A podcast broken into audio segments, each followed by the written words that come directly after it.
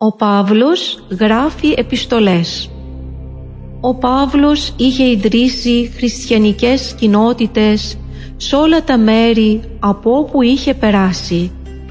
Αυτοί οι χριστιανοί του ζητούσαν συμβουλές και βοήθεια επειδή δεν μπορούσε πάντοτε να ταξιδεύει και να πηγαίνει κοντά τους έγραφε πολλές επιστολές. Σε αυτές εξηγούσες στους χριστιανούς των εκκλησιών τι σημαίνει για αυτούς ο Χριστός. Ο Παύλος τους έδινε επίσης συμβουλές πώς να ζουν. Οι επιστολές του Παύλου διαβάζονταν μπροστά σε όλους όταν οι χριστιανοί μιας πόλης μαζεύονταν για να λατρέψουν τον Θεό και να προσευχηθούν σε Αυτόν. Και άλλοι μαθητές του Ιησού Χριστού έγραψαν επιστολές σε χριστιανικές κοινότητες.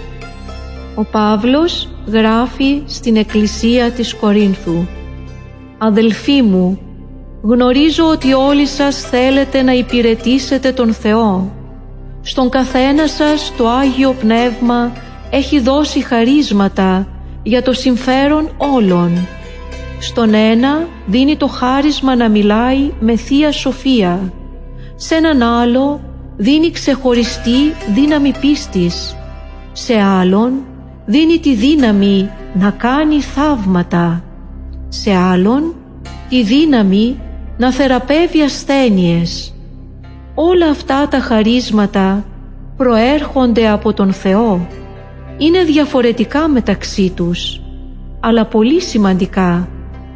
Η χριστιανική κοινότητα μοιάζει με ανθρώπινο σώμα. Το σώμα ένα είναι, αλλά αποτελείται από πολλά μέλη. Το πόδι είναι διαφορετικό από το χέρι και το μάτι είναι διαφορετικό από το αυτί.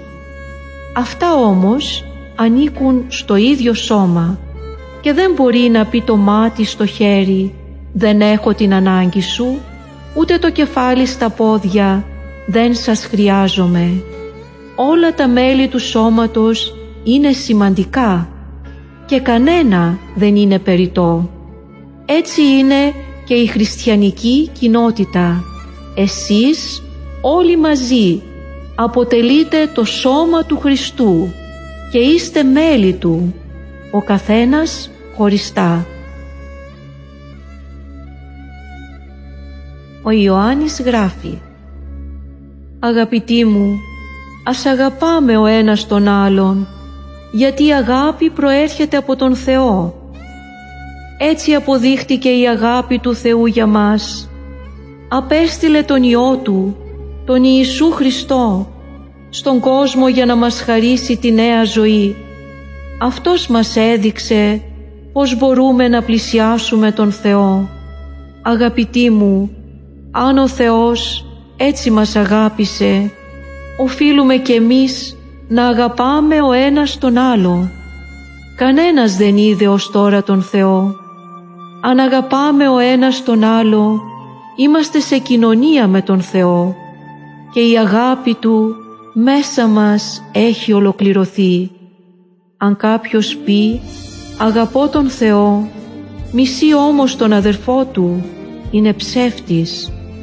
Γιατί πραγματικά αυτός που δεν αγαπάει τον αδερφό του, τον οποίον βλέπει, πώς μπορεί να αγαπάει τον Θεό, τον οποίον δεν βλέπει; Αυτή την εντολή μας έδωσε ο Χριστός. Όποιος αγαπάει τον Θεό, πρέπει να αγαπάει και τον αδερφό του. ο καινούριος κόσμος του Θεού. Όλο και περισσότεροι άνθρωποι πίστευαν στον Ιησού Χριστό. Οι χριστιανοί όμως απόκτησαν και εχθρούς. Ο Ρωμαίος Αυτοκράτορας έδωσε διαταγή να μπαίνει στη φυλακή όποιος λέει «Πιστεύω στον Ιησού Χριστό».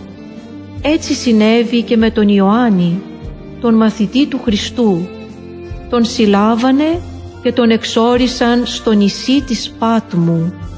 Εκεί ο Θεός του έδειξε τι θα συμβεί στο τέλος του κόσμου.